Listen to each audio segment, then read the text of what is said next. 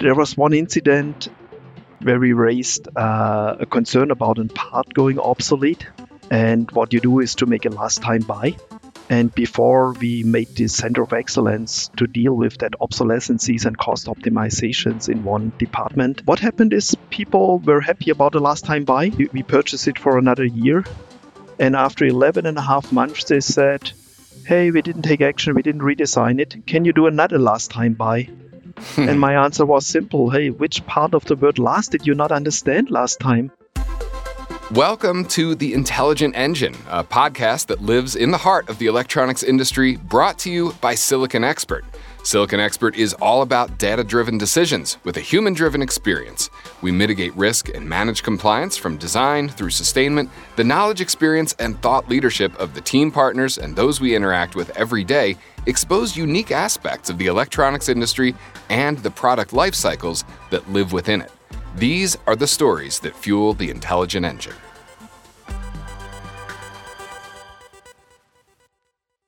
Today's spotlight is on VECE Consulting.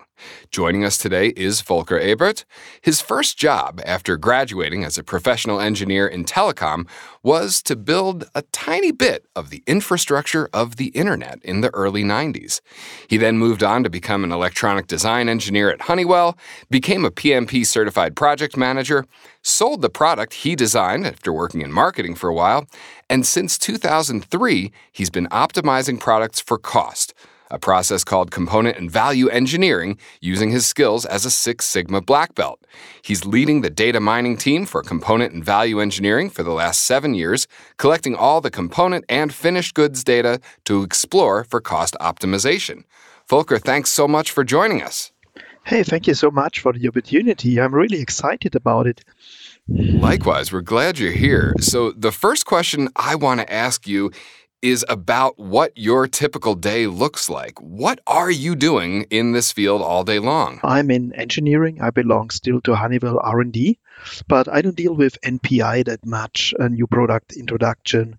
I'm looking into the big mass of existing purchase components and the big the big number of finished goods that are being assembled in dozens of our factories worldwide. So our goal mm. is to optimize all of them for cost both the components we purchased as well as the finished goods we produce. That's what we call component engineering and value engineering. Many of you might have heard about component and value engineering, and many of you might have a different understanding of these terms. So let me give you a brief introduction or definition about it. So component engineering optimizes cost for a given company part number by approving additional and of course cheaper manufacturing part numbers for the same company part number. So in a nutshell, it's to qualify cheaper second sources. Okay. Coming from the other end, value engineering targets finished goods. It is about to do a redesign of a finished good keeping the same function and in best case being invisible for the customers. The equal or the better quality goes without saying. So the old adage of uh, if it's lower cost, it must be lower quality. That can't be true in your line of work. No, yeah? no, absolutely not. In many cases, we even make it better. We solve quality issues that nobody solved before. So mm. quality is equal, many cases better. The company I'm still with, it's Honeywell. You might have heard it if you're in America. Uh, it's pretty familiar.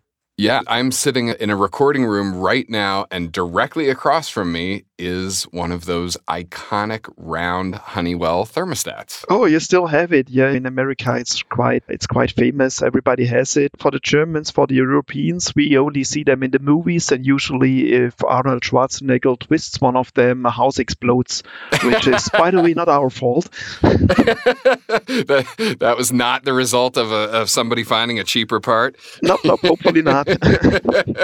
um, Volker, I'd love to hear more about how you got into the industry, what you studied, what your first real job was, and then how you wound up ultimately at Honeywell. You know, I graduated from university at the year 1988. Computers, PCs were up, but the networks were not yet up and running. Right. So I joined a company called Hirschmann, and Hirschmann made the first fiber optical network and in these days, it was uh, worth a newspaper announcement that we established a 10 megabit link between Stuttgart and the University of Karlsruhe, 50 miles away.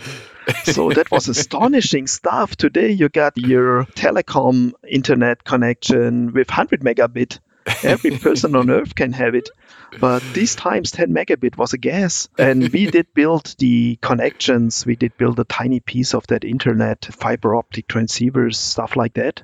I studied in the University of Esslingen, that's close to Stuttgart, Mm-hmm. and the University of Applied Sciences. Okay. And people might think that's outdated, but you learn a lot of basics, and basics remain the same. Physics don't change that Right. often. I, I never regretted one single day to have it done. Uh, so, say low volumes, high quality, high cost. Such a Mhm. little internet switch that you're having on your um, table, maybe with seven ports worth fifty dollars or less in Amazon. That was produced these days and invented and designed by me Mhm. for five thousand dollars. and no one knew what to do with it. right. So then I joined Honeywell. And Mhm. I did vice versa, big volumes, low cost. So we made electrical thermostats. We connected thermostats with time blocks so that you can have it warm on day and you save energy on night. Mm. And we sold hundred thousands of those. Yeah, of course. I mean, that and you can see that today. The technology, obviously, our capabilities are better, but the basic principles there really were the foundation for for all the the climate control technology we have today. When you went to Honeywell, were you actually designing products? Yes, I was a product designer, hardware design engineer, later on Mm. a project manager. Mhm. So yeah, I can remember in the mid of 90s we made these little thermostats, electrical time scheduled thermostats. And once I finished after a year, my marketing manager came back to me and said, "Hey, well done. Can you do it again for half price?" And that was my job for the second year. I love it. The the classic ask that we're, we've all grown used to hearing in, in the last decade or so. Great, it's perfect. Now do it for less. yeah, we managed it. Maybe that was the first time I came into contact with cost optimization. I was designing a lot of more wall modules and stuff you have in your office. mm-hmm. And for a little while, I then went to marketing and sold the stuff I have designed. did you enjoy being in marketing, or did you prefer being on the design side? Oh, say the company pays you a lot of money to go to places where you usually uh, paying a lot of money uh, as a private. So I've seen many countries and, and cities. So yeah, that was enjoying. You meet a lot of people. Then we invented the company's board of component and value engineering. Together with that, we brought Six Sigma to each and every employee. Mm. So we said each employee has to be a Six Sigma green belt, and one out of 100 engineers has to be a Six Sigma black belt. ah. That, that, that was a longer training, four weeks in a row. So I went back to Yeah. school a little, Mhm. and I went to be a Six Sigma black belt. And these skills were useful to be successful for component value engineering later on. that seems like a very forward-thinking move for Honeywell to have everyone get at least the green belt training with Six Sigma. That's that's powerful. Absolutely. training. You- You're doing a little project that optimizes for cost, improves something. So everybody then made an improvement project who was who was awarded being a Six Sigma green belt. And as a black belt, you're doing an evenly bigger project.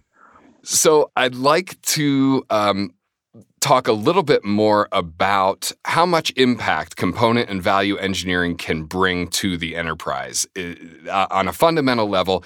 Is it worth it to to expend the amount of resources required to do this? Absolutely. It's a hidden gem. Some companies doing it by purpose, some doing it randomly, but we made it our heart, so to speak. The amount of additional profit we make is a bit confidential. So let me ask you in two different ways. First of all, my claim is that the incremental profit on component engineering is on a similar level than the additional profit you're bringing if you're doing an NPI, if you're comparing apples to apples. So it's likewise on uh, playing in the same league. Yeah, that's that's hugely significant. The, yeah. The other the other feedback I might want to give you is I'm seriously planning to write a little book on component and value engineering, and the title will be What is Component and Value Engineering and Why is it more profitable than dealing with drugs?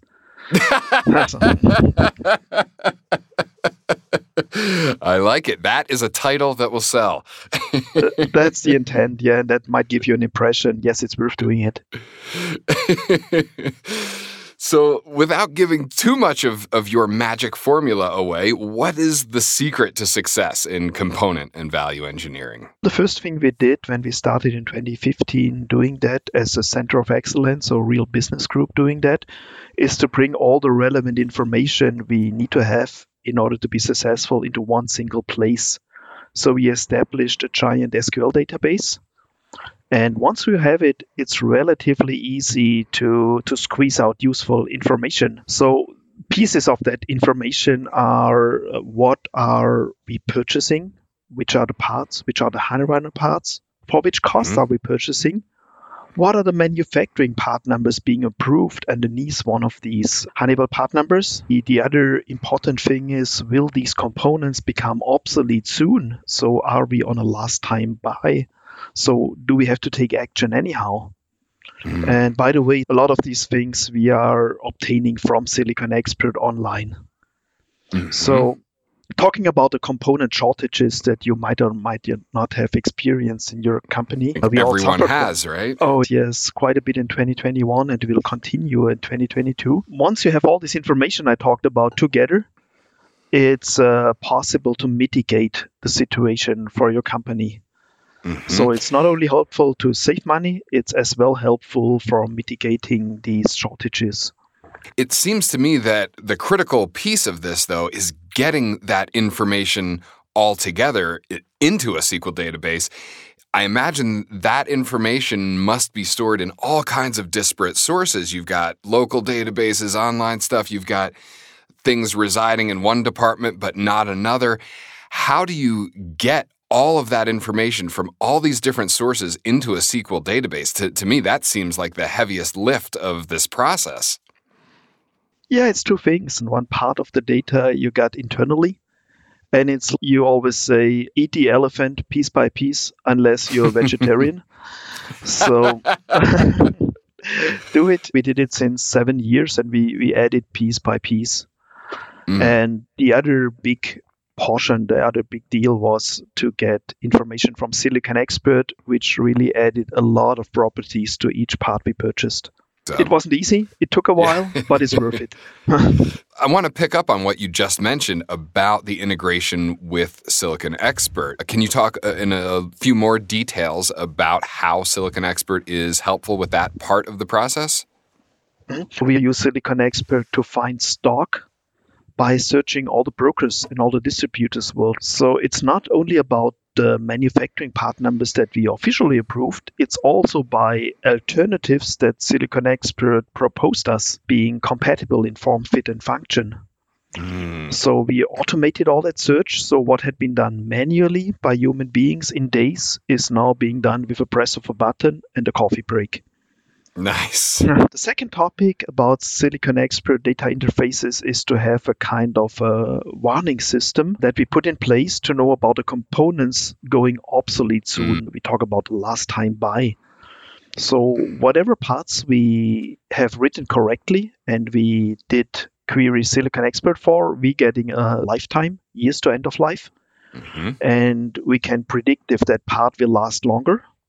Mm-hmm or if that part will go obsolete pretty soon. A Honeywell part number or any of your company part numbers going obsolete. Somebody said it's like an asteroid that, that is about to hit Mother Earth. It's happening hmm. seldom, but if it happens, it will be a catastrophe. Mm-hmm. So it's better to have all asteroids on your radar yeah, being able to react in time. yeah, yeah. So there are tools out there like AMSYS, which mm-hmm. offer great solutions to manage these obsolescences. And I remember that there was a earlier podcast about AMSYS and Silicon Expert with the CEO of AMSYS, Björn Bartels. Very entertaining, so I can recommend that.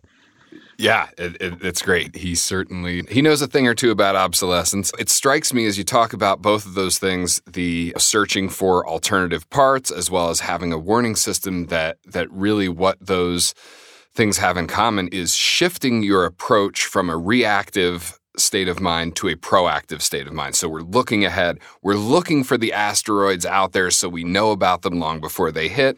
And we're also proactively searching for alternatives and perhaps improved components. Here we go. Yep, yep. I couldn't have said it better. The third thing I like to mention is the data quality. That is Mm, fundamental to all we do in component engineering.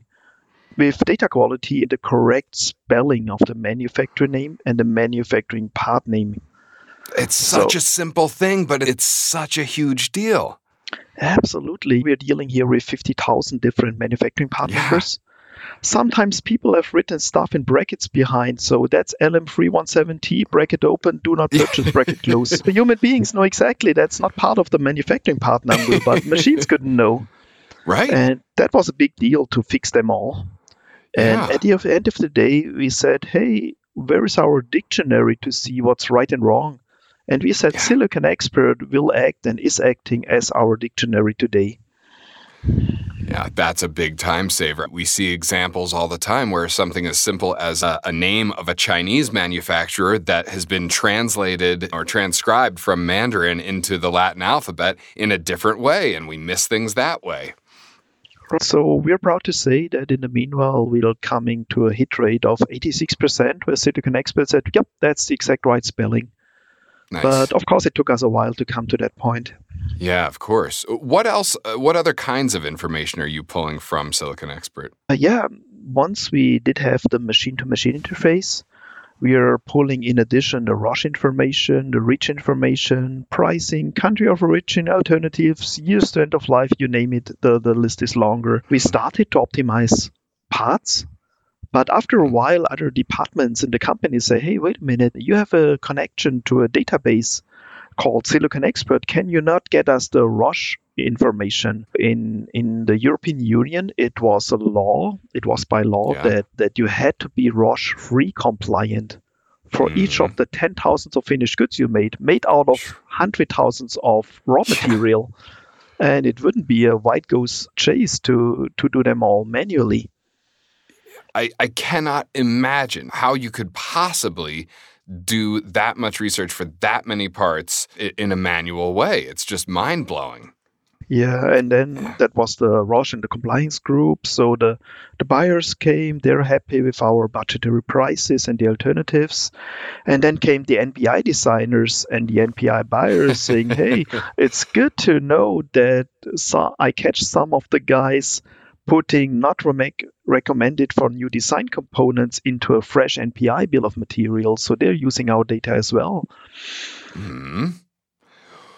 Are there other ways that you're using Silicon Expert that are perhaps different than what we would expect? Are you doing any customization with it or any APIs? Absolutely. If you're coming into contact with Silicon Expert the first time, you get this great web front end for human beings. So you Mhm. start typing in a manufacturer part number, and boom, you get dozens and dozens of properties for that part, as we discussed. It's Uh, yeah, it's perfect. So easy. If you're looking for one thing, type it in, and boom, there you go. There, there are your answers for that one thing. But I think about scaling that. Here we go. So say you can do that easily with one part, maybe with 10 part, but you don't want to do it with 50,000 parts. so uh, unless you have enough people to do it for you. So we started to integrate API in advanced programmers interface. So we now query our 50,000 manufacturer part numbers machine by machine. And that was a Ah. game changer. So you're you're actually connecting to your component engineering database. Absolutely. So say we do have a list of our 50, 80,000 Honeywell part numbers. Wow. Uh, we pull the AMPL approved manufacturer part list. There we know all the parts that we are allowed to purchase. We Mhm. translate them with the right spelling.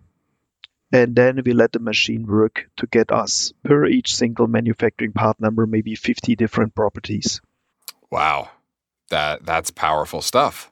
And so we we query it again, maybe once a week. So we have our radar to spot every asteroid hitting planet Earth. Yes, and I love that's a sustainable um, system that that you can that just you get it up and running, and then you're keeping current all the time, and the machines are doing the work. Yep, I'm a lazy guy. I, I like letting machines work for me. Nobody likes to do data entry as a human being. Yes, yes. And coming back to the topic, you know, in the year 2015, we made this cost optimization called component value engineering an art. So we formed a center of excellence for the thing. And my former boss then said, hey, now that we have to save so much money, we need to have data on the table. And that's why he made me the data miner. So mm. we had me as a data miner doing the architecture, uh-huh. and I hired two people being the SQL specialists. And that okay. was the success story. One guy who knows about the business and one guy who knows about the programming. That's the winning formula. Uh, long ago, somebody said, Hey, what is information? And I love to ask that question to audience saying, hey, if you had to write a Wikipedia article on information, what would you write into it? And my personal definition is information is something that causes you to take action. Ah, and, that's a really interesting definition. Yeah, you spark a lot of, the, of discussions if you tell that your friends and if you're asking your friends. Some might agree, some might disagree, Mm-hmm. But at mm-hmm. least it will run into an interesting discussion. Yeah. And in this context of what we're talking about here, optimization, that's what matters. Are you able to take action? Are you able to do something with that information? That's what we did. We are looking for high runner parts that had been never optimized. We are looking into single source parts, into 30 year old designs, all of that good mm. things. And that's what I call information. Hey, point me to the place where we can save money. What's going to be your next move from here? I will leave Honeywell in two months from now. The simple background is that the site where I'm where I'm at is being closed. Mm-hmm. So I took a nice package and too old to start somewhere else, but I'm too young to lean out of the window staring at people. So I decided to get a consultant so whoever wants to hear about my experience or wants to share my experience, feel free to contact me. There is a web page where you can see my contact details. It's VECE, Value Engineering Component Engineering minus consulting.com. So I'm happy to hear about your your questionnaire, your inquiries. Yeah, uh, tell me about what kinds of things you're going to be focusing on as a consultant. So, in a nutshell, everything we talked about the last half hour, it is. It could be that you say, "I'm really desperate to find a second source. Maybe I can help in that." Mm-hmm. Or you say, "Hey, let's see if what Volker said is true. That you can really uh, make a lot of additional money with component value engineering." So I can tell you what works well. I can tell you what did not work. So mm-hmm. why should you run into the same problems in the same traps as I did? Mm-hmm. I can tell you what what might work for you what you should definitely do and what you should avoid. Yeah, you've learned can, a lot of lessons the hard way, I'm sure. I can come to your factory, see your company, look at products. Mm-hmm. After 27 years, you get an eye for, hey, is that thing lean or is it fat? Uh-huh. And where is the fat to be taken off? Yeah, and that's such a, a valuable perspective that I think it is nearly impossible for someone inside the organization to have. You you have to come in with fresh eyes and enough background to be useful, naive enough to be open to to interesting, more innovative ideas that somebody within the organization wouldn't have. I think that's so much of the value of a good consultant just as that fresh perspective. 100%. Sometimes you need a fresh set of eyes to look newly into it. Of yeah. course, I don't want to be smarter. I can't be smarter than people who've seen their products 20 years, but uh, maybe course. they went to be company blind after years. Yeah. Yeah, it's inevitable. There was one incident where we where we raised uh, a concern about a part going obsolete. And what you do is to make a last time buy.